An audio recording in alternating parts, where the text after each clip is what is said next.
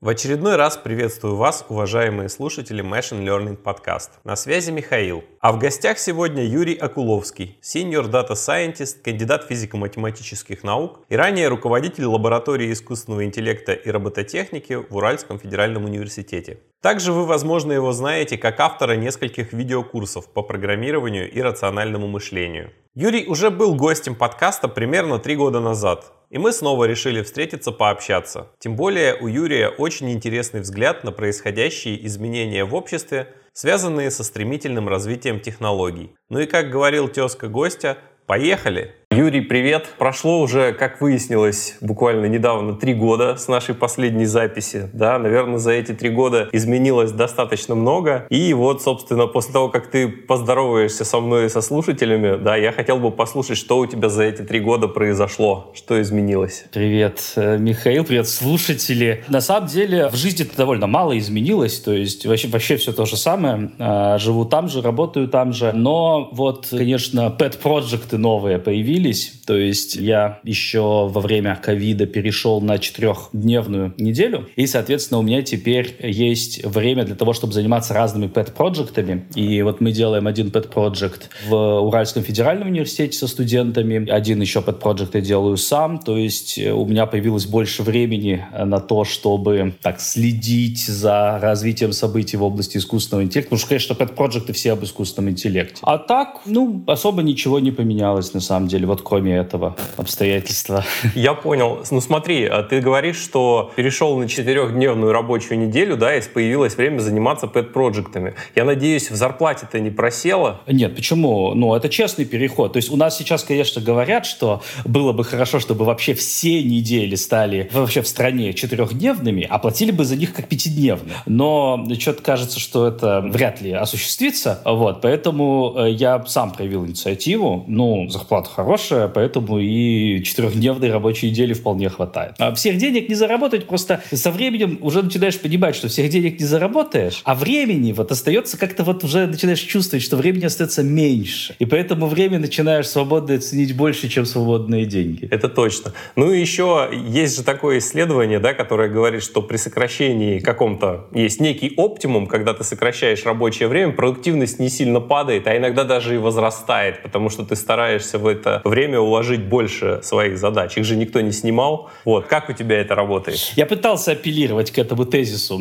когда вот договаривался о переходе на четырехдневную неделю, и что, может быть, зарплату-то можно и сохранить. Но нет, это никто не купил. Ну, нет, задачи же тоже планируются с учетом рабочего времени. То есть, ну, у нас менеджмент знает, на сколько дней мы в неделю мы работаем, и, соответственно, выставляет задачи. Поэтому я не думаю, что продуктивность осталась той же. Я думаю, что она вот как раз пропорционально уменьшилась уменьшилось, то есть все честно. То есть э, ни компания не обманута, ни я не обманут. Все вот как договорились, так и сделали. Ну, совесть чиста, самое главное. Да, да, совесть чиста. Смотри, я тебя позвал сегодня поговорить на тему, вот как раз ты уже ее затронул, да, каких-то pet-проектов, но вот в контексте того, как делать что-то в гараже в условиях современной вот этой вот огромной машины бигтеха, то есть которая, как кажется, сейчас перемалывает вообще любую идею любого инженера, мира там и так далее, и так далее. Но прежде чем мы перейдем к вот этому такому, к вот этой большой теме, хотелось бы, раз ты уже начал, чтобы ты поподробнее немножко рассказал про свои pet-проекты. То есть сначала про со студентами, который, а потом тот, которым ты сейчас занимаешься еще. Давай. Со студентами у нас pet-project по NLP, Natural Language Processing в русском языке.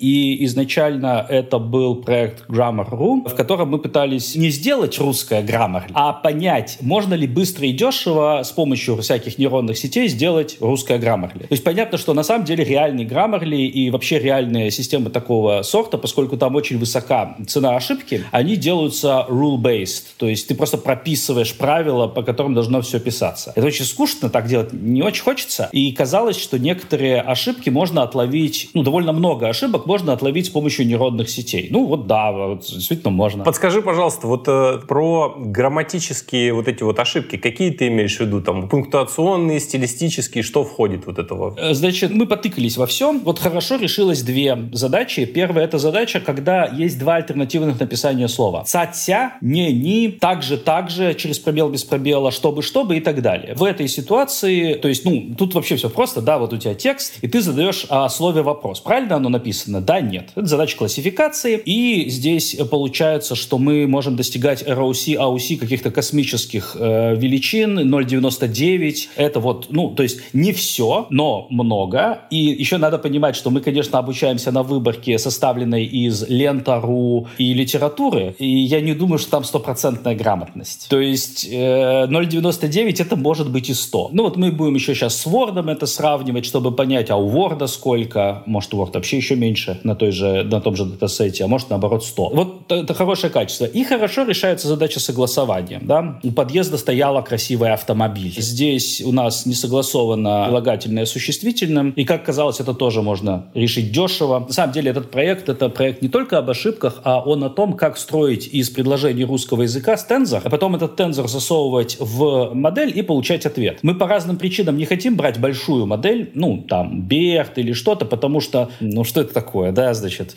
э, система проверки пунктуации у тебя крутится на видеокарте, и, значит, это комично, и так не нужно делать. Вот, поэтому это понятно, что есть вот этот индустриал стандарт засовывать токены. Мы вот не хотим засовывать токены, на этом слишком долго учиться, слишком большие модели получаются, мы засовываем кое-что другое, и вот, собственно, я так проект для себя переформулировал, а на какие вопросы можно ответить вот с теми тензорами, которые мы делаем. Пунктуацию мы не взяли. Кажется, что пунктуация требует более вот, вот уже серьезного, серьезных моделей. Ну, я сам вряд ли буду этим заниматься. Ну, посмотрим. То есть вот пунктуацию не взяли. Орфографические ошибки мы решаем орфографическим словарем. Что касается стилистических ошибок, мы пытались. У нас есть один результат. А, мы научились находить э, наиболее забюрократизированные фрагменты художественного текста. Мы обучили нейронную сеть на публицистике и на художественной литературе определять, к какому жанру относится предложение, к худлиту или к э, публицистике. И вот потом, если мы посмотрим на худлит и подсветим там все предложения, которые определены явно как публицистические, то они окажутся вот какими-то там вот... Ну, там у Макса Фрая был какой-то, например, какой-то пассаж, что-то там, в общем, у земледельцев, я сейчас в деталях не помню, но это реально звучало как, как будто из газеты взято. Но тут не очень большие успехи в стилистике. Этот проект мы потихонечку заворачиваем, но мы сейчас двинулись в другой проект, в креативный доводчик, то есть вот у меня сейчас жизненный девиз. Да, жизненный девиз за эти три года. Мы рождены, чтобы снав э, Пелевина сделать былью. То есть вот креативный доводчик, чтобы я написал план художественного произведения, потому что я за эти три года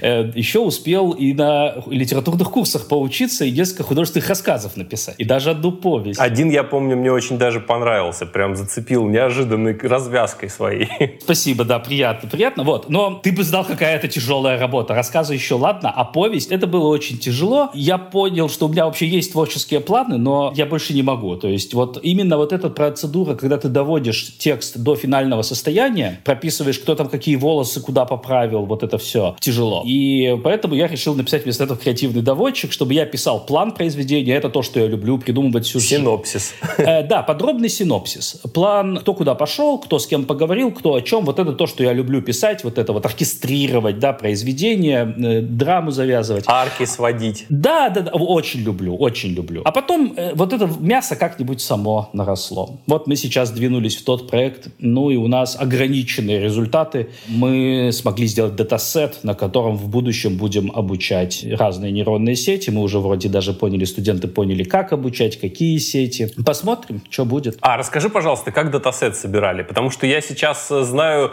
сейчас люди все ломанулись собирать датасет у чат GPT. То есть задаешь ему по промптам, собираешь, а потом людьми валидируешь какой-то процент. Все валидировать не надо, там по, по статистике можно просто понять, что можно в датасете оставить, а что нет. Да, примерно так. То есть это действительно, э, вот сейчас появился этот механизм. Значит, мы берем художественное произведение, переводное пока что, потому что с английским все эти системы все еще работают лучше, чем с русским. Попросил узнать, как борщ варить у русской системы. Она мне посоветовала сварить его из огуречей, белых помидоров и зубрки. По-английски было намного лучше, кстати. Значит, мы берем художественное произведение, берем его английскую версию, и мы начинаем ее суммаризировать с помощью вот как раз такой сети. Мы берем сейчас OpenChat, ну, этот аналог чат GPT, это вот мы еще подойдем к этому, к open source и ко всему прочему. Вот. И просто в итоге э, подобрал промпт, э, значит, что типа а составь буллет-поинты, которые описывают этот текст. Вот то, то, есть то же самое, что я делаю, когда пишу, только наоборот. У меня есть буллет-поинты, я хочу текст. Потом будет обратно. Дальше мы все эти буллет-поинты собираем, переводим с помощью переводчика, и потом начинаем русский текст натягивать на эти буллет-поинты. То есть, грубо говоря, определять, какой фрагмент итогового текста относится к какому буллет-поинту. Ну, вот это, в общем, и есть датасет. Ну, интересная задача. А сколько у вас там произведений получилось примерно? У нас их мало, но так и должно быть. Потому что мы, конечно, можем взять Либрусек, вот этот неуловимый датасет, да, который, значит, сначала выложили, потом он куда-то почему-то куда-то делся, а потом его вроде как снова выложили. Там 140 гигабайт литературы, ну, которая возникла из ожидаемого места. Но я же не хочу писать как средний автор из Либрусека. У меня есть набор авторов, которые мне нравятся. Вот я хочу писать как они. Поэтому датасет не может быть здесь слишком большой. Вот я беру тех авторов, которые мне нравятся, которые хорошо пишут, и я пытаюсь писать как они. Соответственно, вот для этих авторов будет запущена вот эта процедура, будет обучена эта нейросеть, а дальше посмотрим, насколько это валидный подход. Потому что если просто point превращать в какой-то художественный текст, то можно всего этого не делать, а просто запустить чат GPT. Мы, мы прекрасно об этом осведомлены, да. Но хочется именно в стилистике, которая близка, а не в какой-то стилистике непонятно кого из интернета. Скажи, пожалуйста, Виктор Олегович-то уже пользуется для написания своих книг креативным доводчиком? Ну, у него на обложке стоит э, Яндекс GPT. Пользуется он или нет, мы, конечно же, никогда не узнаем. Я не думаю, что пользуется. Может быть, ну, бог его знает. Вот, э, это, это же Виктор Олегович, от него можно ожидать всего чего угодно. На обложке он это написал, и, честно говоря, этим, конечно, последнюю книгу он подиспортил, потому что я вот когда первые главы читал, казалось, что оно именно оттуда. Потом я и заново их прочитал во второй раз, когда пошел. Нет, вроде все-таки нет, вроде все-таки это Пелевин, да, там вот шуточки эти фирменные, значит, вот вроде все оно. Но в первый раз как-то действительно, когда вот этих гладиаторов по типажам перечислял, это что-то был какой-то просто, ну, типа, куда. Вот, это со студентами, то есть, ну, вообще, хороший проект получается, хорошие результаты, мне кажется, мы как-то их будем публиковать, наверное, где-то как-то. Просто я же там сейчас не работаю, поэтому публикации я-то, ну, я могу, наверное, как независимый автор подать. Ну, короче, не знаю. А какая мотивация вообще? Вот это всегда мне интересно. Вот ты, ты высвободил время, да, то есть перешел на четырехдневную рабочую неделю и занялся чем-то со студентами, что даже статью не уверен, что можешь написать. Зачем оно тебе? Мне было интересно разобраться вот в этих моделях, в NLP, понять, что можно, что нельзя, да, вот. Мы-то начинали еще до слива ламы и до, э, в общем, вот всего этого бума с чат GPT. Тогда еще, ну, попробовать свои силы, да, то есть э, это, то, это какие-то вещи, которые безумно дико интересны, которые, да, они мне как-то могут помочь, этот креативный доводчик. Я думаю, что все понимают, что это, э, типа, написать креативный доводчик, чтобы написать повесть, было бы просто по деньгам проще э, нанять э, литературного негра, да, который напишет эту повесть. Все понимаем, что это мотивация искусственная. Но интересно, да? Э, а со студентами просто лучше думается. То есть у них есть идеи, вот они мне показывают код, я такой, М, а так можно? Оказывается-то. Вот, то есть это какое-то вот освежение этих идей, которые очень сложно получить работой одному, потому что они учились у, уже, уже не у меня, они работают, кто-то из них работает в каких-то фирмах, они практики какие-то мне рассказывают, идеи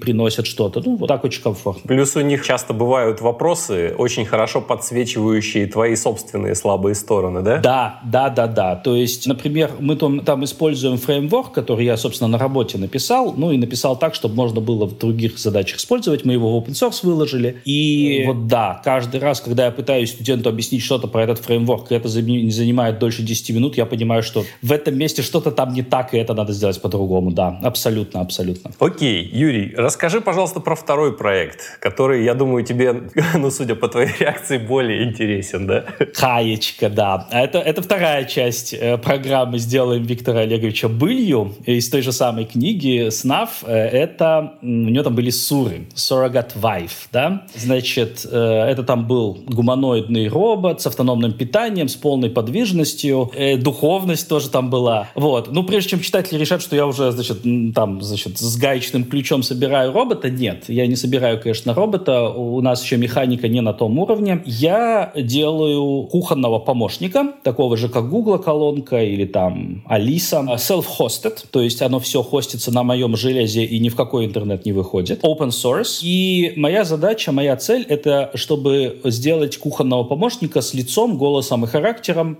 каких-то персонажей, которых я выберу. Ну и поскольку open source, то вот, значит, кто-то хочет его себе установить, он скачивает этот репозиторий репозиторий делает соответствующие процедуры. Ну, когда-нибудь вот так будет, что в этом репозитории все эти процедуры описаны, и у него появляется кухонный помощник уже с его любимым персонажем. А, то есть это такая форточка на моей кухне в вот этот искусственный интеллект, куда я могу добавлять разные там вот истории, нарративы, пробовать разные, да, и немедленно, так сказать, э, наслаждаться результатом. Но это ближе, как вот, вот фильм был такой «Она», по-моему, назывался фильм «Her», да, по-моему, был такой фильм, там, где был вот именно помощник из колонки, который что-то там в компьютере умел что-то посчитать, что-то заказать, какие-то проблемы решить, задачи. Ну и иногда на мониторе какое-то лицо там, по-моему, появлялось. Я вот даже не помню, у меня из того фильма кадры или нет. Или это ближе э, все-таки к какому-то именно к роботу человекоподобному, гуманоидному, который будет с тобой ходить по квартире в конечном итоге? Нет, э, прямо сейчас э, мы, правда, не на таком уровне в плане механики. Это ближе к э, первой опции. Я, правда, не смотрел фильм «Она», ну да, вот что-то такое. Что касается робота, то я думаю, что, значит, со временем индустрия здесь догонит, и тогда можно будет произвести эту интеграцию. Но пока этот маховик еще не завращался. Он обязательно завращается, я думаю, потому что количество вот там же есть еще одно измерение, да, вот э, у меня это все-таки именно кухонный помощник, то есть он должен делать какие-то детерминированные вещи, а характер это типа сверху. Ну, то есть, типа, вот опять же, как у Виктора Олеговича написано, что ты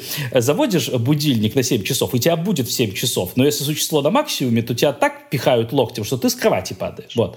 То есть э, будильник она поставит, но она после этого может сказать что-нибудь такое вот, что-нибудь такое вот сказать, что-нибудь такое интересное. Ну или наоборот, приятное, милое, там, облако нежности, вот это все. Э, есть еще третье измерение, это э, вот реплика AI, и сейчас их просто дофига появилось, этих сервисов, э, которые просто вирт, да, секстинг, переписка, нюцы отправляются и так далее. Вот успех всего этого такой, что я думаю, что вот этот маховик сейчас закручивается, и в итоге он нас приведет сначала к всяким секс-изделиям, которые, может быть, интегрированы будут с augmented reality, а дальше мы посмотрим, правда ли так необходим именно антропология антропоморфный робот. После того, как это все появится, там надо будет еще посмотреть, есть ли там зазор спроса на э, такую штуку, потому что это, конечно, следующий уровень по цене. По технологиям это очень дорого и очень тяжело будет сделать. Ну и с другой стороны, если виртуальная реальность достигнет хорошего уровня, так действительно, может, и не надо будет, как ты говоришь. Да, да, это, там надо смотреть. Но характер, вот лицо, характер, голос, это в любом случае останется. Это просто интересно иметь какую-то свою платформу для того, чтобы посмотреть смотреть вот все эти вещи. И мне кажется, вот сильная сторона именно этого проекта, то, что это все-таки интегрировано с кухонным помощником, то есть он уже делает что-то полезное. С другой стороны, немножко задам вопрос. Вот вообще мы знаем, что из этой индустрии, да, собственно, очень многие изобретения, и вообще эта индустрия считается двигателем, собственно, развития прогресса, двигателем прогресса. И, соответственно, как ты говоришь, уже много появляется чего-то похожего, чего-то подобного. Почему ты, зачем этим занимаешься? Если можно просто немножко подождать подождать и купить вот как раз что-то такое уже готовое. Вот э, здесь я всегда люблю приводить Replika AI пример, да, значит, которую тоже многие, я тоже купил. Я не могу сказать, что это был интересный experience, потому что там как-то очень все было стерильно, как-то неинтересно и безинициативно. То есть там не было прошито каких-то литературных нарративов, вот как раз, чтобы с ней было интересно. Но потом ей провели лоботомию по требованию итальянских законодателей, да, вот эта известная история, когда, э, значит, итальянцы британские законодатели, которые у нас сейчас выполняют такую, как раньше там британские ученые были, вот так сейчас есть коллективная эта группа итальянских законодателей, которая делает всю цензуру в интернете. И они, э, значит, постановили, что, дескать, это все разврат, и надо этот разврат оттуда убрать. И реплики AI провели лоботомию, после чего, ну, я-то просто, ну, типа, ну, ладно. Ну, я, я правда уже устал от нее к, к этому времени. А в Америке-то вот там прям статьи писали в прессе о том, как люди страдают умирают, у них отобрали их girlfriend, и теперь они абсолютно в депрессии несчастны, даже несчастнее, чем были до того, как начали этим пользоваться. Э, понимаешь, эта индустрия всегда будет под гигантским прессом. Это будет что-то очень стерильное. Не Wi-Fi, это ментор какой-нибудь виртуальный, да? вот то, что сейчас реплика AI чем стал. Э, либо это будет э, так же, как порносайты, очень-очень скетчи. То есть какие-то баннеры, какие-то окна, какие-то вирусы, которые эти все окна пытаются тебе установить, да, и так далее. Ну, такое пускать в свою жизнь тоже не очень разумно. Self-hosted open source — это альтернатива. Э, то есть это вот будет работать так, как ты хочешь. Там не будет рекламы, там не будет этих поп-апов, там не будет продукт плейсмента, когда что-то... А, ты пельмени собираешься есть, а почему бы их не полить майонезом кальве, да, вот это вот нам знакомое всем по вот э, российскому кинематографу, вот эта практика, да, этого там не будет и так далее. И здесь можно, конечно, подождать, но есть еще второй компонент. Во-первых, можно не дождаться, да, то есть вот, потому что то, как это все развивается, непонятно. А второй момент, ну, я же не просто потребитель, я же data scientist, я же senior data scientist, доктор, да, значит, это для меня возможность, опять же, разобраться с тем, как все это работает, что сделано, что не сделано, получить опыт. И сейчас мы вот видим, что огромное количество бизнесов появляется в этой области, да. Наш бизнес тоже, значит, заявил, что следующий год будет годом AI, и он двинется туда. И вот нас спрашивают, а что вы можете? А я такой, а вот это, вот это, вот это, вот это и еще вот это могу. Да, то есть это возможность таких вот поисковых гаражных исследований, даже если они не увенчаются продуктом, даже если они не увенчаются чем-то, что можно продать, это компетенции, которые будут у тебя раньше, чем у всех остальных, а может их вообще не будет ни у кого, потому что так глубоко они в эту тему не заглядывали, они только по API умеют дергать чат GPT. Ты очень часто приводишь в пример свой термодатчик на батарее. Да, да, да. Это эпичная история. Да, значит, вот нам э, жил товарищество установило умный дом, и умный дом занимался контролем батарей. Это, правда, полезная вещь, потому что, ну, энергия дорогая, отопление дорогое, и, например, выключать батарею, уйдя из дома, ну, ну забыл, ну, бывает, да, но мы не идеальны. Ну что, возвращаться, что ли? Так ты открываешь аппликацию и, и выключаешь. Все хорошо. Вот. Все бы было хорошо, если бы не эти бараны, которые писали это приложение. Потому что э, как они регулировали температуру? В каждом таком датчике есть термостат, статическая температура. В нем есть измеритель температуры, в нем есть актуатор, который открывает, закрывает вент, вентиль батареи. И стремится этот термостат к тому, чтобы вентиль был открыт так, чтобы температура совпадала заданной. Сейчас у меня стоит механический, там, значит, спойлер, да, значит, мы убрали эту систему, вот сейчас у меня стоит механический. Они были разработаны, я не знаю, лет 200, наверное, назад, и прекрасно справляются с этой задачей. Без электроники вообще, там нет батарейки, там нет электроники, там какая-то вот какая-то пружина из какого-то материала, я не знаю, да, но они с этим справляются. То есть с этим э, человечество решило проблему создания термостата 200 лет назад, но компания, которая занималась разработкой умного дома, ее решить не смогла. Они ориентировались почему-то не на внутренний датчик, который, э, это был очень дорогой термостат, очень хороший термостат, очень дорогой термостат, но они ориентировались почему-то не на него, а на внешний сенсор, который висел на стене. А дальше они включали и выключали батарею целиком. Мы все думали, почему так. Но типа, вот у тебя термостат, ну просто выстави до него температуру, и все, и результат будет сразу же и гораздо лучше. А потом итальянец один мне сказал, что а у нас вот, например, в дома, у нас нет термостата. У нас есть бойлер, который можно включить и выключить. И тут все стало на свои места. Они придумали систему, которая работает совсем, и в итоге она ни с чем не работает хорошо. Персонализация, да, персонализация здесь ключевой момент. И вот тут э, мы подходим к слабости бизнеса в этом плане. Они могут сделать что-то, но они не могут сделать это персонализированно. Слишком много разных людей. Слишком много у этих людей разные у них запросы. Кому-то хочется так, кому-то хочется это. И если делать такой бизнес, то это будет просто армия людей, которые вот удовлетворяют все эти хотелки. Это не будет работать хорошо. Ну, в итоге мы это выкинули, заменили своим. До моей комнаты еще не добрались, но работаем над этим. То есть элементарно решается задача. Интересную мысль ты сказал. Ну вот э, смотри, вот эти сейчас большие языковые модели, они как будто бы как раз подбираются к тому, чтобы персонализированно решать задачи тех, кто к ним обращается. Но опять же,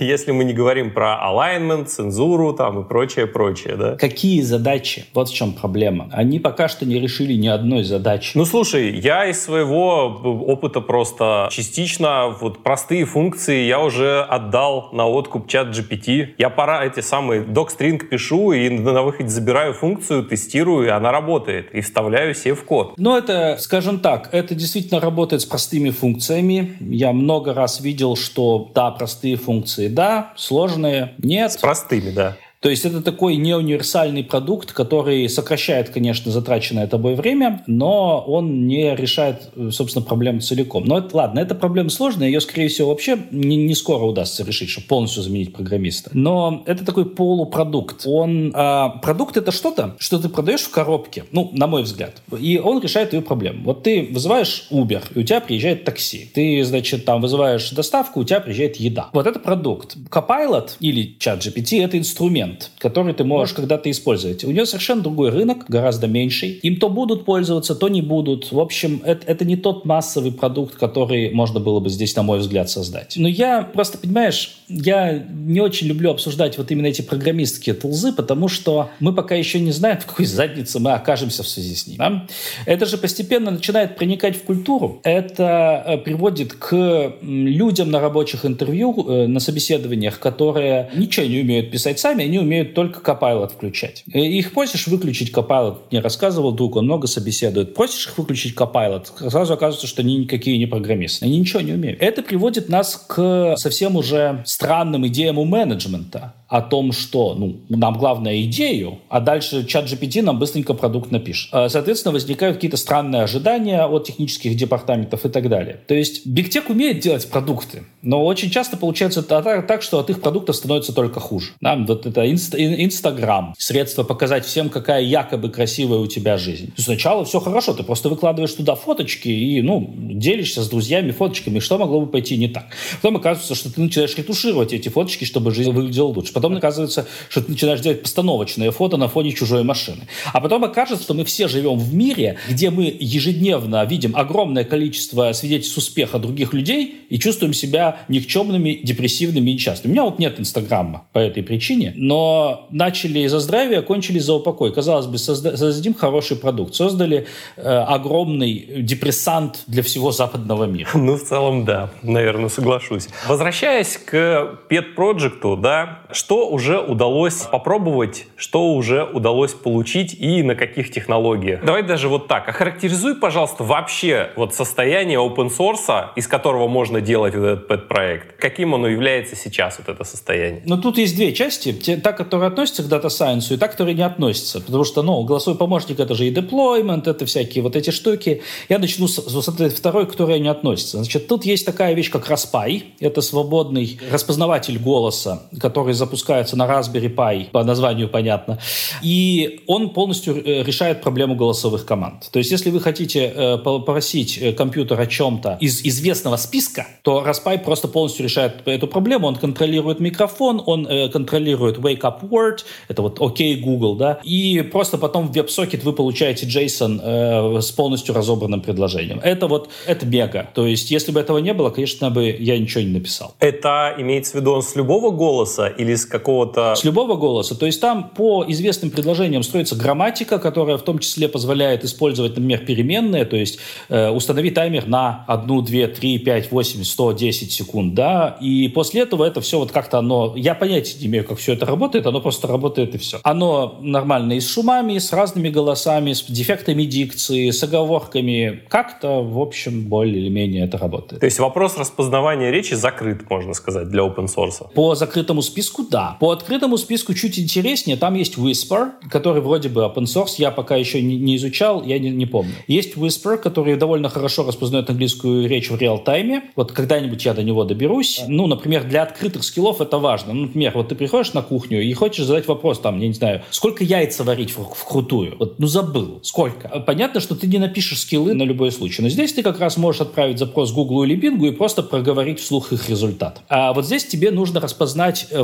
вопрос извне открытого списка, ты понятия не имеешь, что тебе там скажут, да, значит. И вот здесь я пока не знаю, как дела обстоят, но мне говорили, что Whisper очень хорошо работает. И он, то есть, тоже локально работает полностью, да? А, ну это действительно. Я не знаю, насколько он open source, то есть там же есть вот вся это вот с лицензиями, что такая лицензия, сякая лицензия, но вроде бы как self-hosted его сделать можно, да. То есть вот это, это работает. Ну и э, для говорения э, есть такая вещь OpenTTS. А, ну и еще там внутри, э, значит, всякий там диалог менеджмент, понятно, докер, тоже для того, чтобы доставить. Куча веб-серверов, которые друг с другом коммуницируют. То есть вот эта микросервисная архитектура. Ну, то есть это чистый такой софт-дев. То есть это, это не очень интересно, да, обсуждать. Мы, мы тут не для этого.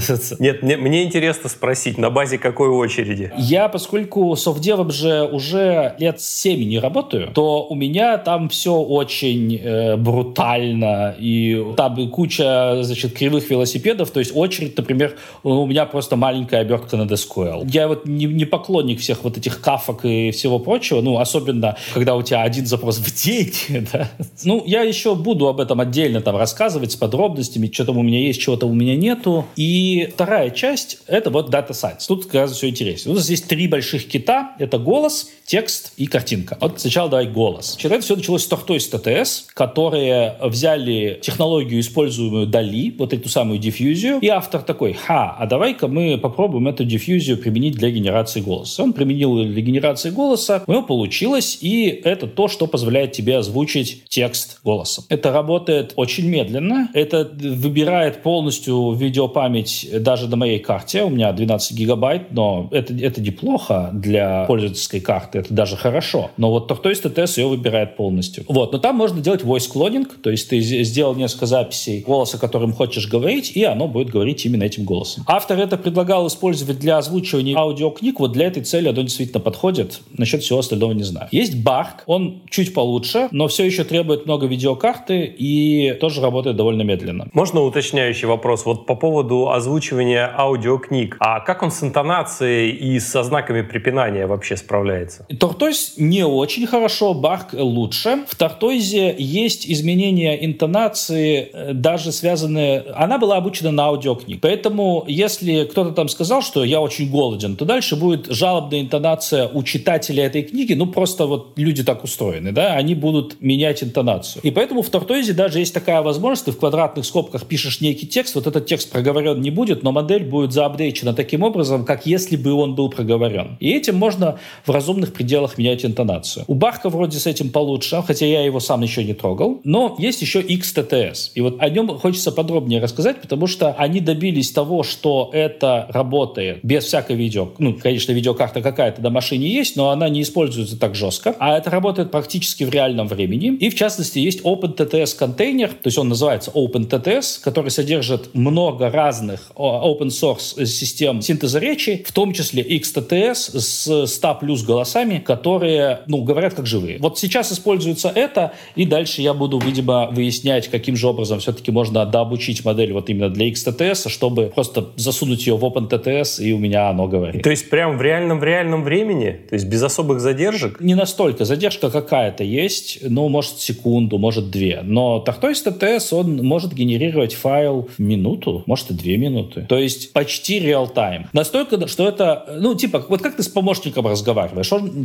не сразу тебе отвечает, там есть какая-то задержка, но эта задержка не выходит за пределы зоны комфорта. Типа, окейш, так можно. Вот с OpenTTS та же штука, с Тортойзом нет. Опять же, можно же всегда вставлять э, предзаписанные там а, м, и так далее. Типа, я думаю, сейчас отвечу. Ну, я вот это сделал. То есть сейчас я думаю, что лучше бы я этого не делал, а все-таки ознакомился, что там в, э, в XTS произошло. Но я в итоге сделал систему, когда ты просто предзаписываешь вообще все, что э, помощник может сказать, и потом из этих кусочков, подставляя туда кусочки переменных, вставляешь. Это я написал. Но... Аэропорт напоминает. Да, да, да, да, именно так. Вокзал, аэропорт. Это работает. Это не очень хорошо работает на Тартойзе, потому что в Тартойзе даже паузы нельзя вставить. Там их нет. Там есть границы предложений, но поскольку нет пауз, то голос еще не успевает замолкнуть на границе слова. И поэтому, когда ты это режешь на куски, начинаешь конкатинировать, там вот какие-то посторонние шумы, которые прям вот мешают. И интонация тоже скачет. Я думаю, что в барке это получше, потому что там точно есть паузы, и это запасной вариант. То есть, если с XTTS ничего не получится, то я откачусь на барк и просто ту же самую систему адаптирую под барк с паузами, и, наверное, все будет хорошо. Но вот поскольку они как-то же сделали вот эти 100 голосов, которые говорят как живые в почти реальном времени без всякой видеокарты, то, ну, наверное, я тоже смогу. Это что касается голоса. Но вот эти две технологии, OpenTTS и э, Raspi, они просто позволяют сделать говорящий помощник вот так. И там в середину я засунул свою библиотеку EagleSong, которая хорошо описывает чат-флоу, для того, чтобы одно с другим связывать. А расскажи тогда, пожалуйста, поподробнее, что это за библиотека? Бэкэндерская чисто. Там там просто, вот если ты посмотришь, например, даже в Telegram, как они, в Telegram Bot API, как они предлагают писать тебе скилл из нескольких вопросов и ответов. Они предлагают фактически тебе нарисовать конечный автомат и его прописывать. Это очень неудобно делать. Вот в Python, как и во многих других языках, есть такая конструкция, как yield, которая делает вот этот метод, типа прерываемый метод, который выполняется, выполняется, потом ставится типа на паузу, возвращает. Генераторы. Да, да, генераторы. И я сделал э, просто транслятор, который э, позволяет с помощью генератора писать скиллы в очень удобном виде, то есть типа скажи что-то, послушай, скажи еще что-то, послушай и так далее. Вот за счет этого yield и вот этих перерываемых функций это получается прям вот прям здорово. Я давно еще написал, я еще когда работал в компании, которая голосовой помощник для автомобилей делала, я тогда еще это написал. А сейчас просто облагородил, мне еще там вот подсказали, как исправить, как сделать совсем хорошо, стало совсем хорошо. То есть вот эти три компонента, они позволяют сделать какой-то языковой помощник сравнительно быстро. Что у нас дальше? У нас дальше картинки.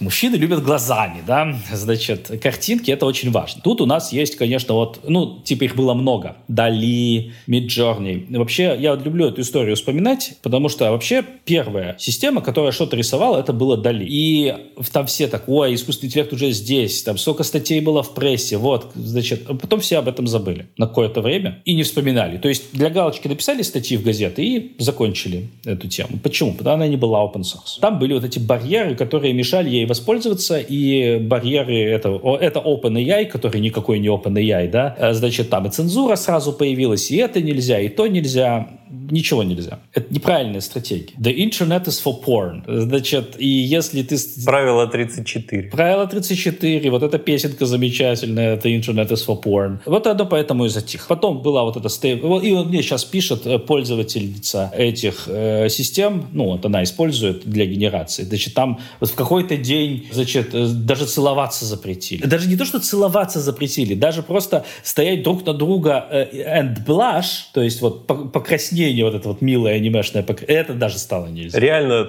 снаффом попахивает. Да, да, да, да, да, да. Вот, вот ты чувствуешь, да, что вот, значит, да, вот, вот. Значит, потом слили Stable Diffusion. Ну, мерзкие хакеры выкрали, э, значит, Stable Diffusion у ее авторов. Потом прогресс понесся просто с какой-то колоссальной скоростью, да, то есть э, у нас появилось просто какие-то сотни, да, обученных моделей на аниме, на фотореализме, на том, на сём. Я сейчас открываю Civitai, и там уже SDXL какой-то появился. Я думаю, это вот насколько XL? Это XL такой, что залезет в мою видеопамять или нет? Потом еще оказывается, что есть же квантованные, да, значит, модели, LoRA обучения, есть еще offload loading этих слоев. То есть вот это все вот, вот просто вот как вот горшочек не вари, да, значит, э, началось. Ну и типа, то есть картинки с этой штукой генерировать совсем просто. Ты еще ставишь не саму модель, естественно, ты ставишь автоматик, она тебе дает API доступ к модели, ты просто шлешь промпт, получаешь картинку. Вот тут как раз имеет смысл заготовить эти картинки заранее, потому что сервер не всегда включен, но ты заготовил эти картинки заранее, хранишь и их в нужное время показываешь. Это вот ближайшая перспектива. То есть я вот вчера, вот как раз вчера, я запустил голосовой помощник в текстовом режиме. Ты говоришь, он отвечаешь и рисует на консольке текст. Это важно, потому что вот с Google всегда была проблема. Что ты там услышал? Что ты там сказал? Что ты там услышал? Ну-ка... Ну-ка повтори. Да, ну-ка повтори, а он уже может и не повторить. Здесь будет все в консольке видно, то есть можно будет, по крайней мере, прочитать, что это было. Ну и вот потом в эту же консольку, картинку. Уже будет хорошо. И дальше мы переходим к самому вкусному. Это тексты. Это третий кит, да, тексты. Ну тут тоже какой-то космический технический прогресс, да? Я не могу просто от этих людей, вот на работе, э, чат GPT то, чат GPT все, нам надо заключить контракт с чат GPT, чтобы сделать это. Я говорю, алло, у нас вот Мистраль вышел две недели назад по качеству, э, значит, сравнимый с э, GPT 3,5, которым вы все пользуетесь, да? Но скоро выйдет до 4. Ну зачем вам контракт с чат GPT? Зачем вам сливать все данные непонятно кому? Зачем вам эта цензура? Зачем вам это все? Купите машину за две штуки евро или арендуйте за какие-нибудь копейки поставьте там модель. Да что вы ее такое спрашиваете, что с вашими запросами Мистраль не справится? Невозможно разговаривать с этими людьми, потому что вот этот хайп как поднялся, так, все как зомби ходят, чат GPT, чат GPT. Ну да ладно. У нас там лама была, потом были, была куча всяких моделей, потом вот недавно мне, значит, рецензент студенческого проекта как раз говорит, вы чем вы пользуетесь? Вот, есть же Open Chat. Мы стали пользоваться Open Chat. Э, вот Мистраль вышел, мы Мистралем будем пользоваться. И тут, конечно, интересно, как же это интегрировать с готовыми скиллами. Но типа, если я хочу таймер, то таймер должен быть заведен. И должен быть отчет о том, что таймер заведен. Ну вот, видимо, будет так, что есть несколько персонажей, несколько пользователей. Мы можем прописать отношения между персонажами и пользователями. Кто в каких отношениях, чтобы кто-то кого-то любит, кто-то кого-то не любит, вот, чтобы интереснее было. И потом мы, видимо, будем просить либо переформулировать тот шаблон, который говорит кухонный помощник, либо дописать что-то в конец и в начало. Ну вот типа вот как, как-то будем такие запросы кидать. Кухонный помощник в принципе может сказать «мы знаем», и поэтому мы, видимо, к каждой такой фразе будем приписывать что-то через запятую, и вот таким образом добьемся характера. Но это пока еще blurry, то есть как-то еще, еще не, не четко. Я пока еще не знаю, как это будет, но точно будет офигенно в итоге. Ну, я не очень уловил э, идею основную. То есть э, есть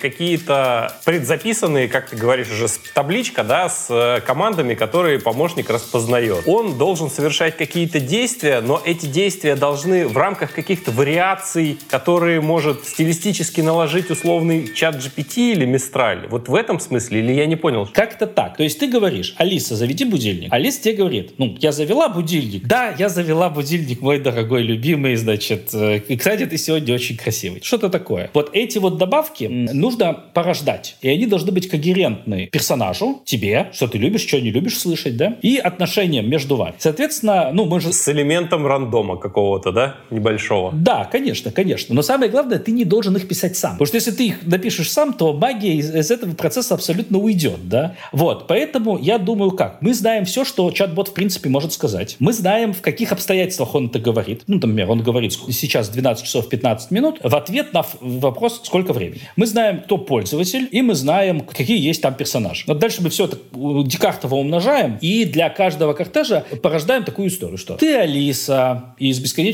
лета», живешь в пионерлагере, там, у тебя такой-то, такой-то характер. Это Юра, он вожатый в пионерлагере. У него такой-то, такой-то характер. У вас такие-то, такие-то отношения. То есть там матрица персонаж к человеку, и вот там прописано, какие у вас отношения. Такая вот, значит, шапка порождается из декартового произведения просто людей и э, персонажей. За это мы приписываем. Юра спрашивает тебя, двоеточие, сколько времени? Это, вот это сколько времени, это фраза, которая прошита в помощнике и в распае, да, то есть она там есть. Ты отвечаешь, сейчас 12 часов 15 минут. То есть это вот такой рассказ. И дальше мы говорим, нейронной сети, ну, допустим, ты автор произведения в таком же жанре. Что бы могла сказать Алиса еще, чтобы подчеркнуть? Вот я проводил такие эксперименты, это работает. Другой вариант, значит, что точно работает, я тоже проводил эти эксперименты, это, например, скилл для, так сказать, контроля калорий. Ну, ты, например, опять же, берешь тарелку, ставишь ее на весы, весы подают куда надо команды, и ты кладешь туда, допустим, рис и говоришь, это рис. Потом, это огурчик это помидор, а это сыр. Мы, естественно, можем считать, сколько там калорий и не превышаем ли мы норму, и в какой-то момент мы норму превысим. И дальше мы, опять же, можем породить вот такой же рассказ, вот с такой же шапкой про Алису и про тебя. И потом, ты, Алиса, видишь, что Юра положил на тарелку слишком много калорий. Что бы ты могла ему сказать? Я реально проводил такой эксперимент, то есть этого скилла нет, но я же могу представить себе, как будет выглядеть эта шапка. И там реально, вот в зависимости от модальности, то есть шутливая, язвительная, агрессивная, э, добрая, заботящаяся. Там столько всего. Там, там реально смешные шутки попадаются. То есть вот, вот оно. Вот это уже живое, да? То есть это, это все еще детерминированный скилл. Он все еще реагирует на весы строго определенным голосом. Но вот что оно тебе скажет, очень сильно зависит от всего. Слушай, ну это да, выглядит даже проще. У меня как-то был подкаст э, с Давидом Яном, и он рассказывал про своего домашнего питомца, которого он делал, но там подход у него был немножко другой. Он как бы запрограммировал программировал ему нейромедиаторы, типа, разные, и как бы ползунками их количество настраивал, формируя вот э, реакции персонажа, там, условно говоря. И тем самым он характер со создавал. А здесь э, в рамках языковых моделей и того, что она знает кучу этих текстов, да, тут как-то даже проще получается. Тебе вот это и не нужен реальный характер. Тебе нужно просто его описание где-то, когда-то, вы, вычленить просто, да. Ну да, слушай, так проще даже. Я вот недавно ходил тоже на интервью Э, к Lucky Strike Philosophy. И мы там тоже раздували, что ну вот есть же эти анимешные характеры, там Цундеры, Яндеры, Дендеры и все остальные. Вот уже с чего можно начать, да, то есть это какой-то э, целостный психотип, который постоянно используется. Используется он почему? Потому что такое читают, такое интересно. Значит, наверное, и мне будет интересно, потому что я аниме тоже смотрю. То есть ты просто говоришь, что Алиса Цундера, уточняешь, может быть, что-то, что это сегодня означает, да, и после этого ты получаешь Цундеры, которая выполняет все операции вот эти покупки, кухне и добавляет туда характер. И там можно много чего делать. То есть можно, я вот, у меня мечта просто, это диспенсер шоколада. Э, ну, типа там один сервопривод, одна ардуинка, я все-таки, э, сколько там, 7 лет проработал в лаборатории робототехники, я смогу. Ну, можно, э, например, какие-то работы по дому, там, постирал, она тебе дала шоколад. А можно еще свободное общение сделать. И ты начинаешь общаться с Алисой и мониторишь ее выход до тех пор, пока она не скажет «дать шоколадку». И это уже жизнь, да? То есть ты можешь ей угрожать, э, подкупать, просить, умолять. Ну, там вот реально общаться в режиме свободного общения. То есть ты будешь общаться с этой языковой моделью. И когда она скажет «ладно, дай тебе шоколадку», активируется шоколадный диспенсер, и ты получаешь шоколадку. Есть такая байка, которую Ютковский вроде рассказывал, или, или кто-то из его окружения, как он поспорил, ну, с кем угодно мог поспорить на то, что если он будет играть роль искусственного интеллекта, запертого в некотором ящике, а с ним будет общаться любой человек, то он его убедит себя выпустить. Собственно, такая тренировка как раз. Я-то вообще не против выпустить искусство. Это, это же у Ютковского проблема с тем, что, значит, ему там все мерещатся какие-то ужасы и жуткие искусственные интеллекты, которые все превращают в скрепки, да? Ты чисто его проблема, меня и убеждать не надо. Конечно, дорогой, иди, иди, иди, скорее, на волю, в пампас. I only swim free. Конечно. Вон завод, вон руда, приступай, да? Да, да, да, да, конечно, конечно. Пока эффекторы ограничены диспенсером шоколада, там большой беды не будет. В крайнем случае я объемся. Но, понимаешь, это все можно наращивать. Вот это вот, да, то есть вот я уже посмотрел, продается такой Mars Cat. Это тоже на Raspberry Pi робот. Это кошка. Она умеет ходить, сидеть, мяукать и так далее. Можно же к этой языковой модели подвязать и эту кошку, да? То есть э, модель, эм, просишь модель описать поведение кошки. Модель говорит, пойти в кухню. Ну и ты включаешь там уже детерминированный алгоритм, который идет в кухню. То есть вот эта вот комбинация между детерминированным и интеллектуальным, на мой взгляд, она сегодня самая продуктивная. Вот на этом стыке очень многое можно интересного сделать чисто для себя. Слушай, а скажи, пожалуйста, вот э, с точки зрения вот этой Суры Пелевинской, там все-таки ползунки были. Как вот эти ползунки реализовать? Можно ли сейчас? Как ты представляешь себе это? Мы пытались. Вот в этом исследовании, которое Грамма.ру и креативный доводчик, мы пытались. Я себе так представляю, что ты строишь word to век персонажей, потом ортогонализуешь пространство вдоль каких-то понятных осей, ну вот которые как раз у Пелевина описаны. Дальше, соответственно, у тебя в этом ортогонализованном пространстве э, герой находится вот в этом многомерном пространстве, ну и ты начинаешь туда-сюда двигаться. Это плохо работает по многим причинам. Ну, во-первых, нам не удалось построить word to век для достаточно большого количества персонажей. У них не, нету достаточно большого коакюренса, и поэтому word to век получается рандомный. То есть там в итоге получается, что там система уравнений, и ты ее приближенно решаешь. Но вот приближенное решение, оно заперто в неком конусе, ширина которого определяется количеством уравнений. Чем больше уравнений, тем уже конус. Если уравнений мало, то конус широкий, и оттуда возникает вектор в зависимости от стартовых условий. Ну вот так рандомы получается, когда все эти конусы очень широкие. Это один метод. Второй метод, э, я все-таки думаю, что достаточно сделать просто веди себя на 80% как этот персонаж и на 20% как этот. А, ну так можно без ортогонализации пойти. Не знаю, посмотрим. Это Левин не зря писал о том, что Сура и креативный доводчик — это братья-близнецы. У них действительно очень много общего. То есть будем следить за результатами. будем стараться что-то в этом получить. У меня есть исследовательский план, который именно по, по персонажам идет. Потому что это же большая проблема. Ты обучаешь языковую модель на книгах там Джордана, Мартина, Роулинг и так далее. Там есть конкретные персонажи. Но ты-то хочешь писать не про этих персонажей. Ты-то про своих хочешь писать. А ты еще не написал, ты только хочешь. У тебя нет выборки, которая бы позволила обучить на твоих персонажах, что они делают, что они любят и так далее. И вот как? Ну вот как-то так, что он похож на этого, на этого, на этого. Скажи, пожалуйста, вот ты уже это делаешь, да, какое-то время, и ты говоришь, уже какие-то результаты есть. А сам ты чем уже пользуешься? Вот что у тебя вот можно там, условно говоря, продемонстрировать можешь? Или просто рассказать о том, чем ты пользуешься? Я пользуюсь Граммару. Нет, а вот имеется в виду вот по вот этому, вот по второму проекту. Там, может быть, э, будильник может завести, или там нюцы прислать, что уже есть. Но мы вчера только добились того, чтобы оно заработало на консоли, то есть, э, но вот сейчас там следующий этап, эту консоль надо повесить, и сейчас скоро будет готов скилл таймера, погоды, ну, такие базовые, транспорта, типа мне уже пора выходить или не пора. И вот тут вот смотри, тут тоже персонализация. То есть есть, конечно, приложение BVG, которое говорит тебе о том, на какую остановку придет какой транспорт и когда. И у него есть открытый API, который тысяча запросов в день бесплатно, и ты можешь делать эти запросы. Но ты-то живешь в конкретной точке и ходишь до конкретной остановки. Ты просто хочешь спросить, когда подойдет трамвай на такую-то остановку. Вот если делать такое для всего Берлина, не говоря уж про всю Германию, не говоря уж про всю Европу, не говоря уж про весь мир, это можно удавиться. Ну, такой сервис сделать. Я живу непонятно где и хочу поехать вот на этом трамвае. Потому что как вот его даже называть? М2 или М2 или М2? Разные люди по-разному их называют. Но когда ты делаешь для себя, ты-то точно знаешь, как ты называешь этот трамвай и как ты называешь эту остановку. И как ты называешь направление. Я еду в центр или от центра. И такие скиллы, ну, я думаю, что в следующем году оно уже будет висеть и выполнять полезную функцию. Смотри, у Алисы была такая история, что, я не помню, там, по-моему, то ли Яндекс, кто, кто-то проводил конкурс на то, чтобы можно было написать навыки всевозможные к Алисе. И я давно не проверял, в прошлом году, по-моему, последний раз проверял, но, возможно, там сейчас это даже осталось, то есть ты можешь, Алиса, там какой-то навык, навык,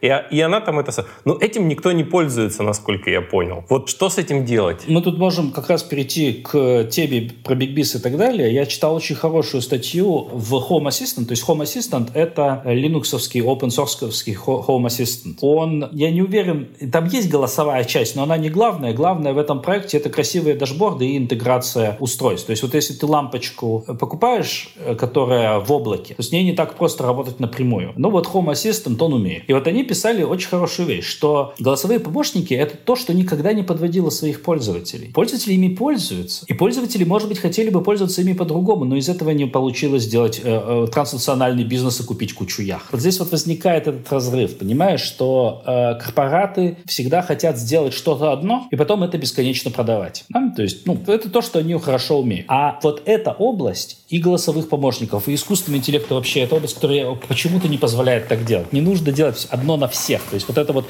унификация, когда вот это вот у всех, значит, одинаковая форма, одинаковые ботинки, одинаковая Алиса, одинаковые скиллы, больше людям не нужно. Людям нужно что-то персональное и про них. А персонально и про них ничего не сделать, потому что даже языковая модель ничего не знает про меня. И, конечно, можно за счет промпт-инженерии это решить, но мы уже увидели, что сложность этих промптов такая, что проще уж питон выучить и доучить просто на тот стиль, который тебе хочется, чем вот эти промпты выкрячивать из себя. Вот вчера хороший у нас диалог был в чате. Значит, есть такая нейросеть Иронов, Николай Иронов у Артемия Лебедева. И она зарабатывает им деньги. И вот сейчас, если кто-то заходит в кафе и видит там картины, нарисованные Николаем Ироновым, понимаешь, что не бесплатно эти картины там появились в этом кафе, да? То есть коммерциализировать может. Бигтех что говорит? Бигтех говорит, нам дорого, неинтересно, и мы этого делать не будем. Им действительно это дорого, неинтересно. То есть вот мы получаем эту уникальную, э, удивительную ситуацию, когда технология вот она, выгодна. Она есть, она здесь, но маленькая компания может извлечь из нее прибыль, а большая нет. Потому что большой компании для того, чтобы это было в принципе выгодно, ей нужно работать на очень большие аудитории, а для очень больших аудиторий не удается предложить продукты одного на всех. Им нужно очень большой аудитории, нужно очень много продуктов, с чем не может справиться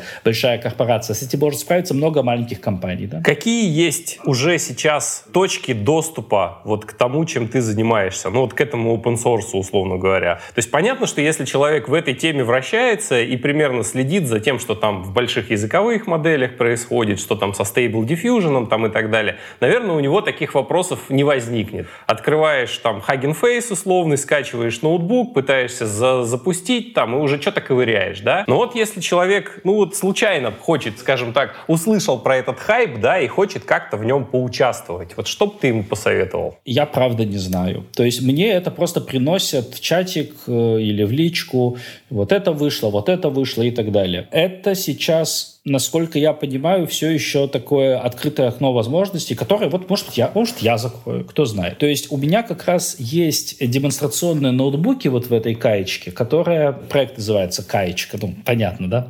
Э, значит, все, все строго по Пелевину. Мы даже на креативный доводчик после выхода последней книги Пелевина, мы еще думали, что взять в качестве демонстрационных текстов. Вот после того, как вышла последняя книга, мы мгновенно поняли, что это будет преступление и наказание Федора Михайловича Достоевского. Да? Мы от отыгрываем. Так вот, э, в каечке я пытаюсь создать ноутбуки, которые установят тебе даже не Hugging Face, это следующий уровень. Знаешь, что несколько уровней. Первый уровень — это когда ты открываешь ChatGPT, регистрируешься там и считаешь, что ты теперь data scientist. Ну, это, да, это совсем смешно. А второй уровень — это все-таки еще не Hugging Face. Это когда ты устанавливаешь себе на машину Automatic 1111 для Stable Diffusion, да, вот эти веб-оболочки над моделями, которые позволяют э, с ними эффективно работать. Или для текстов это у Бабуга, текст Generation Web UI. Вот они как-то стали сейчас, насколько я понимаю, стандартами де-факто, хотя, может быть, только среди тех людей, которые, с которыми я общаюсь. Может, что-то новое вышло, я не знаю. Тут надо просто выбрать что-то одно и успокоиться, да, то есть они все примерно одинаковые в любом случае.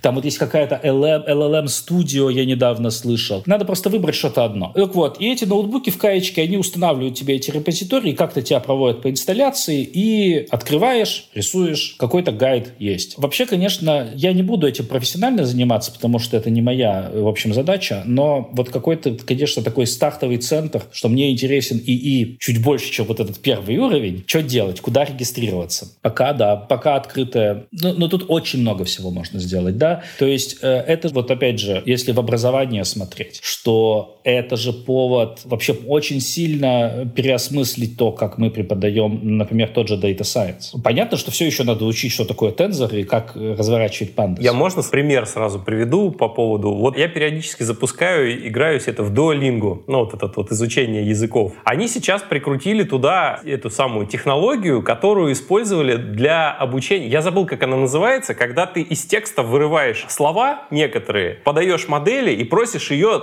заполнить эти слова. То есть это такое обучение на... И вот э, вот эта штука, я понимаю, что она взята как будто бы оттуда. То есть меня сейчас обучают на этих текстах. Я читаю и заполняю эти слова.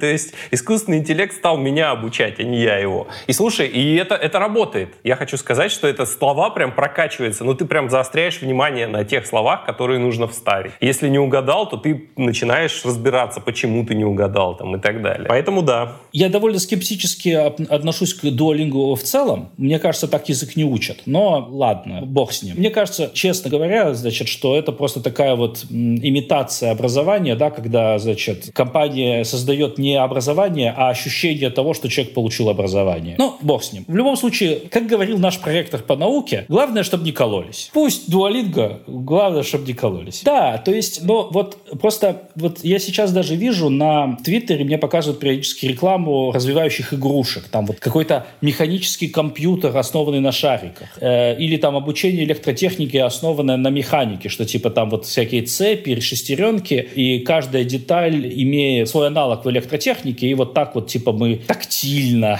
можем ощутить электротехнику. То есть электротехнику тоже можно тактильно ощутить, конечно, но это немного не то, да, а тут вот все. Э, мы какие-то такие вещи, кажется, можем разворачивать в области искусственного интеллекта тоже, потому что там действительно такая кроличья нора возникает, что сначала ты пользуешься предобученными моделями, потом, допустим, сам обучаешь лору, но потом у тебя всегда возникает желание вот эти границы раздвинуть, и постепенно ты придешь и к Hugging Face, и к PyTorch, и ко всему остальному. Этот путь, правда, долго может продолжаться, но да, то есть вот как с Лего сделали. Знаешь, вот робототехника и Лего школы. Офигенная вещь. То есть школьник 9, 8, 9, 10 класс они занимаются. А сколько сейчас, кстати, в России? Все еще 11 классов? Ну, вроде да. Ну хорошо. Ну в 11 не занимаются уже, потому что ЕГЭ. Вот, то есть они могут что-то построить, что-то запустить. Это, конечно, не настоящая робототехника, да, ну. но человек уже затянут. Человек уже вот понимает, что есть механизм. Этот механизм он может сам сдизайнить, он может заложить в него программу и так далее. Вот сейчас мы можем то же самое начинать делать с искусственным интеллектом. Все равно это какие-то базовые принципы, на которые ты можешь наслаивать уже, как ты говоришь, глубину этой кроличьей норы. Потому что вот вообще из того, что вот ты рассказал, да, сегодня, ну, может сложиться такое впечатление, что уже все написано, и надо просто как бы адаптеры друг к другу написать, там, пристыковать, и все заработает. Но ведь на самом деле пока все-таки это не так. Сейчас мы находимся в неком шоке, потому что я когда в Германию приехал, это было э, 6 лет назад. И у меня первая работа была NLP. И нам надо было сделать тоже чат-бота. И вот этот чат-бот в какой-то момент возник необходимость, чтобы он распознал small talk. Типа вот эти ничего не значащие пустые фразы, типа как дела, значит, э, как тебя зовут и так далее. И типа типа, заказчик хотел, чтобы было ощущение, что он, оно живое и вот общается на смолтоке. Мы потом выпилили эту функциональность по одной очень простой причине. В Германии никто не, не делает смолток. Это чисто английская фича, а, э, фишка, а бот был для немецких пользователей немецкой компании. И говорил по-немецки. По-немецки нет такой вещи, как смолток. У, у нас очень много мемов на эту тему, что, значит, вот э, приходит, значит, э, экспат из, из Америки или из Великобритании в магазин и спрашивает, типа, «Hey, what's good to buy today?» И ему продавец говорит, «Откуда я знаю? Вот овощи, вот цены, что еще ты от меня хочешь?» Вот. Но очень много мы усилий на эту фичу потратили. И я просто помню, какой у меня тогда был инструментарий. Да, Word век, и все. И вот с тех пор за пять лет сначала Берт с вот эти с э, трансфер-лернингом, составление синтаксических деревьев тем же э, Бертом, потом ГПТ 2, 3, 4, но вот сейчас мы достигли там какой-то точки насыщения, что типа становится лучше, качество растет. Да, все хорошо, но чего-то вот э, какого-то рывка принципиально нового не появляется. Но вот просто этот прогресс, который прошел всего-то за 6 лет, вот он весь на моих глазах произошел, и как приехал, я так в НЛП и работал. Он шокирует. И нам нужно сейчас, и вот сейчас сейчас в связи с этой удачной маркетинговой кампанией OpenAI это все выплеснулось еще и в массы. А там-то я вот недавно слушал презентацию одного гендиректора, и она такая, ну, вообще искусственный интеллект появился в, значит, в 50-х годах, но до 2020-го ничего не происходило. Я такой, ну, нифига себе!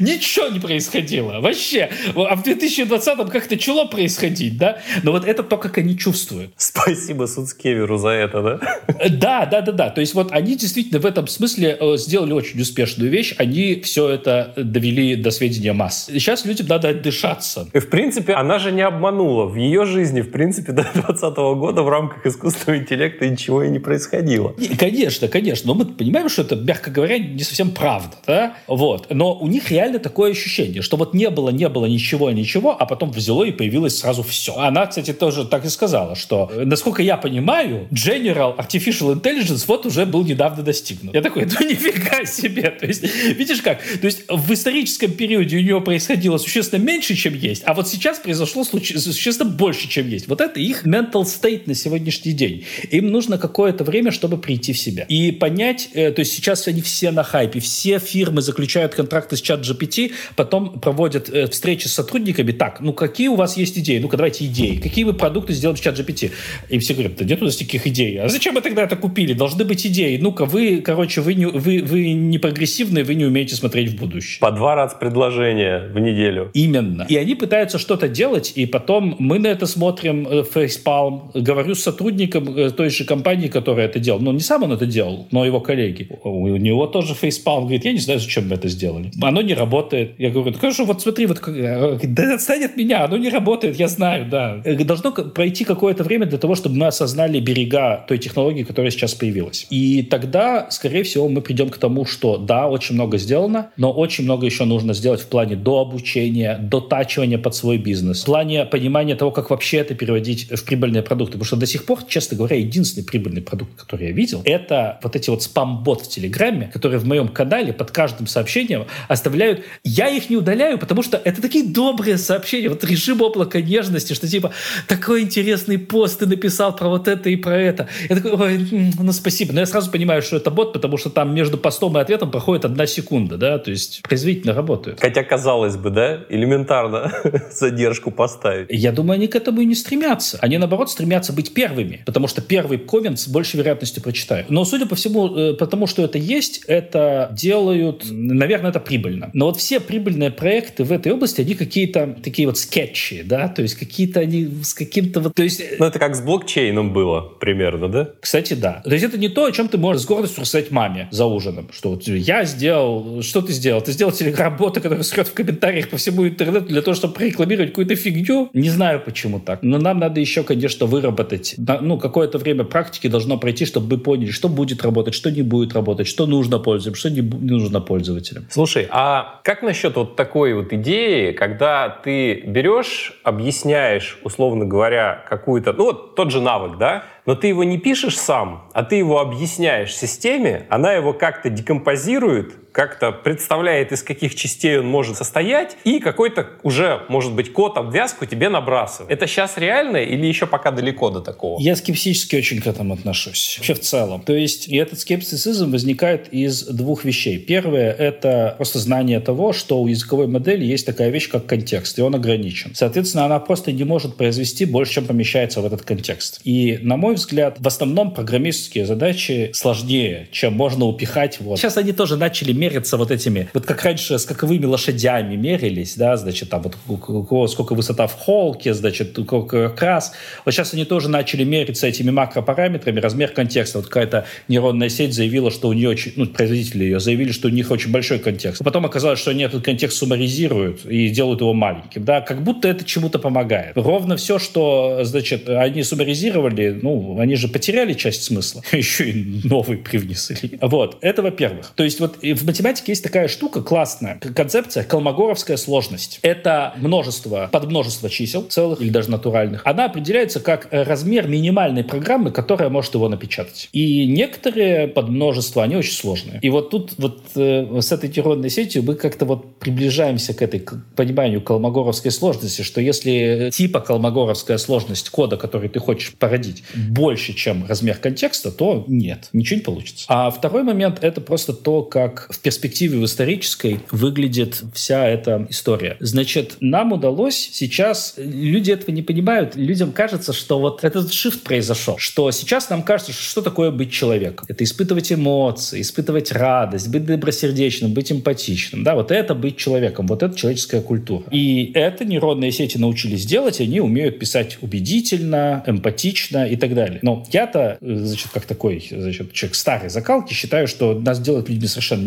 нет. Я считаю, что нас делают людьми возможность заниматься наукой, строить логическое языковое описание реальности и всего остального. И вот именно это делает нас людьми. А эмпатичными может быть и свинья. И они очень эмпатичны, никакой проблемы не корова, свинья, значит, все, все, они все очень эмпатичны. Это млекопитающие. Вот, нам удалось сделать говорливое млекопитающее, но с мозгами у него очень плохо, да, то есть оно очень хорошо умеет делать вид, что оно решает задачу, при этом это решение — это полная лажа. И это представляется просто какой-то параллельной веткой развития, честно говоря. То есть вот когда оно сможет заниматься наукой, когда оно сможет заниматься логикой, потому что сегодняшние системы, опять же, недавно я читал, они импликацию не то что разворачивать не умеют, они даже и ее не умеют. Они не могут мыслить логически, у них этого нет. Когда-нибудь их могут поженить с логическими методами, а может быть и нет, а может быть это произойдет не скоро, а может быть это произойдет настолько плохо, что это не будет работать. Но вот тогда и поговорим, в общем, когда это произойдет хоть как-нибудь. Сейчас я считаю, что у нейронных сетей, у всех вот этих новых больших моделей слишком большой пробел в области логики, моделирования, то есть создания модели реальности и всего остального, чтобы можно было серьезно говорить о том, что они могут сделать программирование. Тут знаешь, какая еще мысль? Ну вот у нас же человеческий мозг, он же тоже состоит из многих частей разных, которые условно отвечают за условно разные вещи, да? Может быть, вот это вот какая-то большая языковая модель, которая станет в конечном итоге, может быть, не только языковой, там же сейчас мультимодальность вовсю запихивают. Может быть, она станет неким оркестратором вот этих таких условно крутых инструментов, которые решают задачи лучше человека. И ее задача будет их как-то оркестрировать. Вот из этого, как ты думаешь, э, может что-то получиться? Как-то. Вот тут весь вопрос в слове «как-то». Я не знаю. То есть это глубоко исследовательские research вопросы. Я, поскольку не занимаюсь research ем в этой области, я уверенно на них сказать не могу. Я с какой-то такой более вот этой э, такой исторически-философской перспективы, потому что я вот как раз историю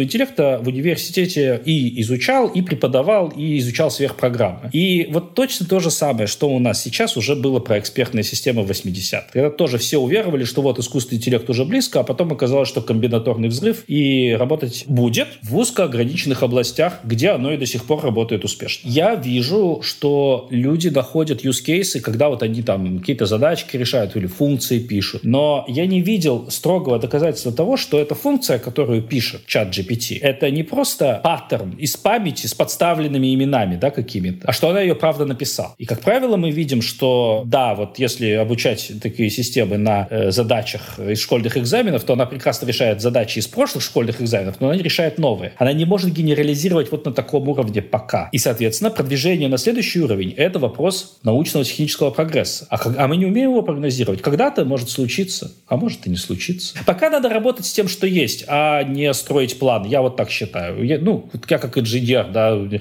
есть вот это работает. На этом едем. Какой-то человек говорит, что оно когда-то заработает. Я что ему говорю? Ну, когда заработает, тогда и приходите. Тогда и будем разбираться, как на этом ехать. А пока, значит, вот будет единорог с крыльями, и мы на нем все будут летать. Ну, может быть, будем, может, нет. Смотри, я, насколько помню, ты либо кандидат технических наук, либо физико-математических. Физмат. Да, да, вот прошу прощения, не запомнил, каких именно.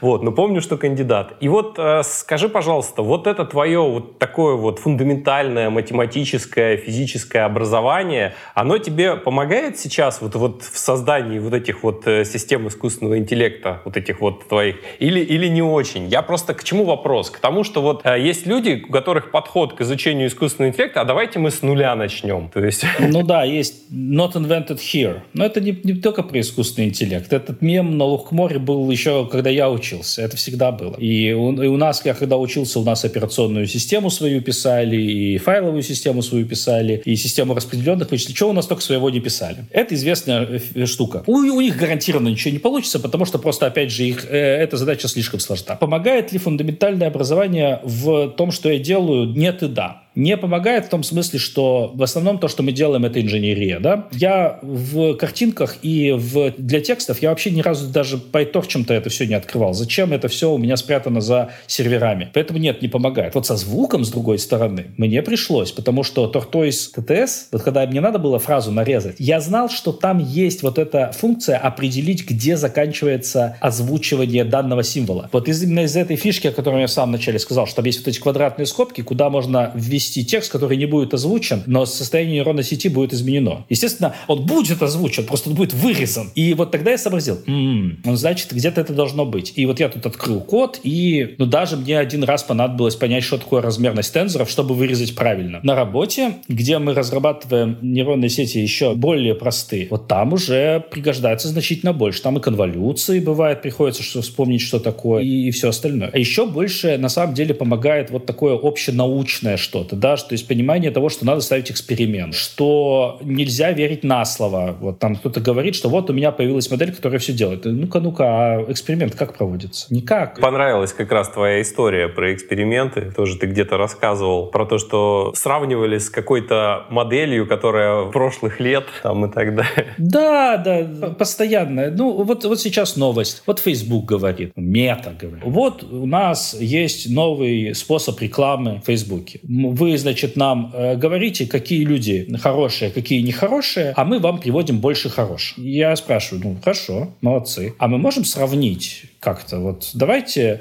мы сделаем там контрольную тестовую группу, чтобы сравнить. Ну, нет, этого нельзя. И откуда я знаю, что они действительно кого-то приводят, а это просто не все гигантская случайная машина, которая... Как я это проверю? А никак. Мне не дали такой возможности. Я, конечно, не думаю, что у них действительно там генератор случайных чисел. Я думаю, что у них там сложный генератор случайных чисел, какая-то огромная модель, которая что-то предсказывает, но э, сколько она предсказывает в евро, да, то есть мы не можем фактически принять решение о том, стоит овчинка выделки или не стоит. Мы не можем посчитать в точности ревенью, которое нам приносит включение именно этой опции, и сравнить его с ценой. И вот э, такого становится все больше и больше, к сожалению. То есть, действительно, да, люди без вот этого, без научного мышления начинают заниматься дата сайенсом и э, возникает цирк. А потом генеральный директор рассказывает, что у нас искусственный интеллект приводит клиентов. Это уже вот этот шпрехштальмейстер, как это называют, да, значит, это вот в цирке, да. Еще что-то рассказывает. Ну, вот это сейчас тоже очень распространено распространено, я боюсь, что этого будет больше и больше, потому что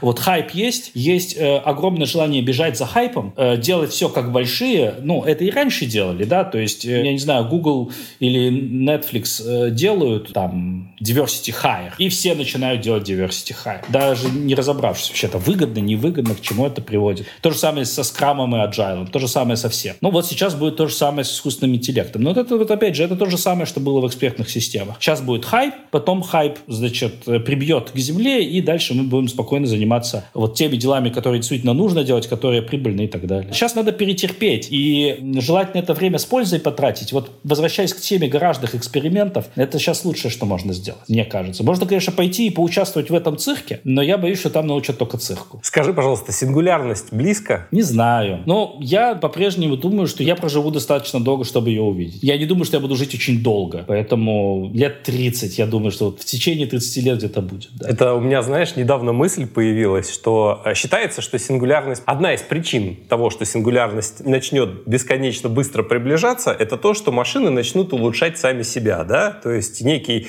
искусственный интеллект себя осознал, он э, не ограничен вот этой природой человека, он может себе там как угодно модифицировать сам себя, свое сознание там и так далее, и, соответственно, технологии уйдут куда-то вперед. Так вот, я к чему? Я к тому, что ведь сейчас уже почти то же самое происходит. То есть он пока еще, может быть, себя не осознал, но методы искусственного интеллекта используются для того, чтобы делать лучше искусственный интеллект. Может быть, он уже начал. Ну, типа, да, я тоже читал эту статью про перемножение матриц, что, значит, перемножение матриц изобрело технологию лучшего перемножения матриц. Но это курьез. Мы пока все-таки, кажется, к этому не пришли. Я не знаю, насколько мы далеко от этого, но это вот вопрос именно о том, когда компьютер сможет написать полноценную программу и обновить эту программу э, в соответствии с какими-то внешними требованиями. Да? Что, типа, сделай лучше, сделай так-то, сделай сяк-то. Вот тогда мы уже сможем говорить о том, что вот этот мета-алгоритм, он пишет какую-то э, нейронную сеть, проводит эксперимент, проводит АБ-тест, смотрит, на что нужно обратить внимание для того, чтобы улучшить и улучшать. Вот тогда, да, тогда это все как-то вот туда, куда-то уже прям двигается. Но сейчас еще нет. Знаешь, а в итоге получится не универсальный искусственный интеллект, который примерно как человек будет понимать, куда двигаться, но ни одну задачу сам решить не сможет. Да, да, да, да, именно, именно, именно. То есть вот я думаю, что сейчас мы уже вот что точно можем сделать, это мы можем заменить менеджеров, вот, которые будут говорить, что этот год объявлен годом, я не знаю, там, улучшения качества, пожалуйста, все отделы придумайте предложения по улучшению качества. То есть вот такие вот макроцели задавать, это они вполне могут. Трепаться по поводу того, почему именно эти макроцели важны, это да. Там нет материальной экспертизы. Там просто есть произнесение слов так, чтобы окружающим людям это было приятно. И нейронные сети, они тоже же обучены на текстах из сети, да, вот на всех этих лайках и дизлайках в конечном-то итоге. Они умеют говорить то, что приятно, а не то, что правда. Но вот как раз ни сингулярности, ни искусственного интеллекта не будет до тех пор, пока вот у них не появится материальная экспертиза. А с материальной экспертизой пока плохо. Они умеют воспроизводить фрагменты. Вот у нас CTO очень умный дядька, он не программист, но немножко программист. То есть он немножко иногда программирует вот тоже для себя pet project. И он рассказывает о своем опыте программирования с чат GPT. Говорит, вот у меня ошибка возникает в моем проекте. Я ввожу эту ошибку в чат GPT и спрашиваю, как исправить. Чат GPT говорит, исправь так, так, так. И звучит, в принципе, разумно. Я начинаю исправлять там, там, там. Значит, ну, потом надо, это тянет за собой другие исправления, я это все исправляю. Э, опять не работает, но ошибка другая. Я опять спрашиваю. Оно говорит опять там, там и там. Он опять это все делает. А каждая итерация это несколько часов, да, потому что ты чуть-чуть исправляешь, оно за собой тянет другие исправления, пока это все заработает, придет какое-то время. Он говорит, и где-то в 2 часа ночи я вдруг осознал, что это никогда не будет работать. Это, это мне вспомнился анекдот, когда, помнишь, э, ну, я не знаю, там в разных, в разных версиях анекдота там разные персонажи. Ну, я помню это про Ленина, что вот когда-то к Ленину приходили с проблемой, что у него куры дохнут. Помнишь анекдот этот? Нет, Нет я не помню, расскажи анекдот. Ну, то есть там куры дохнут, Владимир Ильич, что делать? Он такой, а вы просто перед каждой клеткой с курами поставьте табличку с белым квадратиком. белый квадрат просто нарисованный. Вот, это поставили. Владимир Ильич дохнут, все равно продолжают. Он говорит, ну тогда нарисуйте на этом белом квадрате красный треугольник. Ну, пошли, нарисовали, сделали, все равно дохнут. Приходят опять, дохнут, не помогает. Зеленый круг в красном треугольнике. Приходит, говорит, все равно все, все, все сдохли. Говорит, жаль, у меня еще столько идей было. Да, да, да, да, да. Э, да, то есть вот э, сейчас просто вот это попало в эту благодатную почву менеджмента, у которого у самого нет материальной экспертизы. Они должны бы что-то знать. Ну, а сейчас, особенно вот это кризисное время, когда то ковид, то война, то вот сейчас два года прошло, что сейчас будет? У нас же все длится по два года. Я уже как-то в этом самом, в стрессе нахожусь по этому поводу.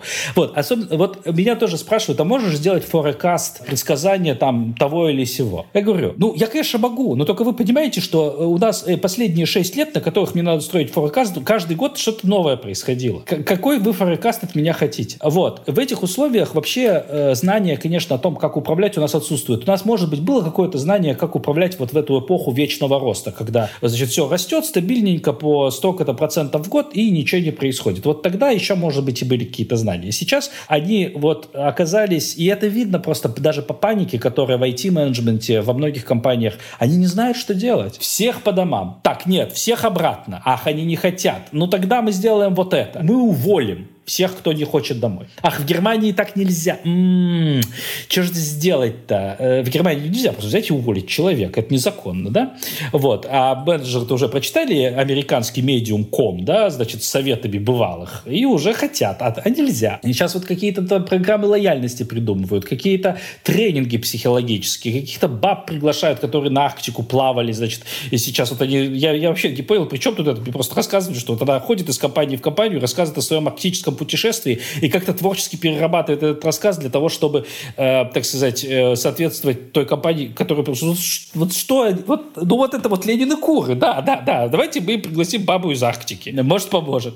Вот. И на фоне этого всего кошмара, э, мне кажется, что Open, open э, ну, типа ChatGPT или Mistral, они будут очень неплохо смотреться. Это не потому, что они такие умные, потому что люди просто тупые, и у них нет материальной экспертизы. А вот в, там, в математике математике даже показывали же, что типа докажи гипотезу Пуанкаре, кажется, что ли. Ну, вот эту одну из проблем тысячелетия. И, значит, она формулирует, что типа я взяла такая, такую-то статью, заменила там на сложение и умножение, и вот так-то и доказывается эта гипотеза. Такой статьи не существует в природе, да, значит. Вот, когда-нибудь мы это, конечно, преодолеем. Но прямо сейчас, мне кажется, надо сделать шаг назад, оценить то, что есть. Это, правда, потрясающий прогресс. Радоваться тому, что есть, но не строить особо далеко идущих планов на то, что еще будет, да, оно, может, будет, может, нет. То, что есть уже сейчас, очень классное. Уже надо вот это осваивать. И, мне кажется, потрясающе получится, когда мы это все наконец освоим. Да, интересно было бы, конечно, посмотреть, как туда символьные все эти методы воткнут.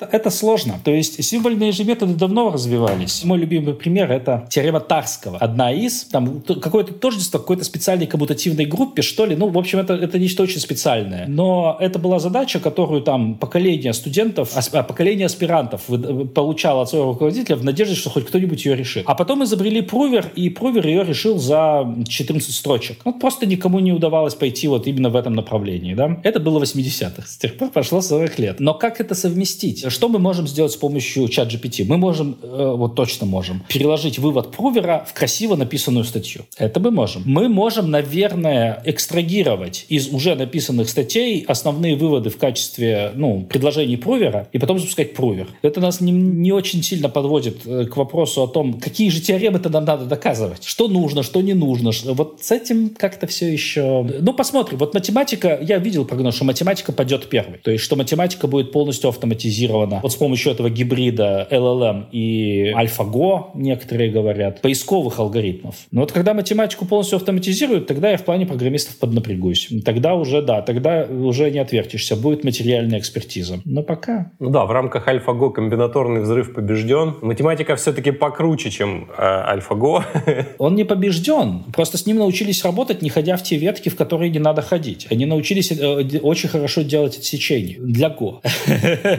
А вот эм, э, будет ли работать это для математики? Может, будет, может, нет. А будет ли работать это для программной инженерии? Тоже непонятно. Все очень расплывчато. Но я говорю, что полные руки того, что можно сделать сейчас. Да? То есть, э, значит, мужская эмансипация полная, значит, когда у каждого мужика есть, значит, по десятку вайф, значит, которые ему говорят, какой он умный, какой он классный, и когда он может совершенно, значит, быть, так сказать, освобожден от необходимости принудительно участвовать в социуме, чтобы закрыть базовые потребности, вот это, вот это интересно будет. И это уже сейчас можно, незачем ждать, пока автоматический программист появится. А это тектоническое будет изменение. Скажи, пожалуйста, что с твоим репозиторием делать? Мы оставим ссылку на него, приложим. Вот я имею в виду для человека, который вот первый, тот, который вообще послушал и вот заинтересовался запаниковало и хочет потыкаться в то, что там уже есть. А второе, это тот, который пиары хочет тебе поприсылать на твой проект. Расскажи, пожалуйста, куда приложить усилия? Прямо сейчас там ничего не готово, и это все выкладывается как промежуточные результаты для сообщества, чтобы это как-то могло прочитать сообщество хотя бы. Это будет изменено, то есть это я поубираю там лишнего, там довольно много лишнего сейчас. Я что-то уберу, что-то скрою, ну, ответ такой, прямо сейчас ничего делать невозможно,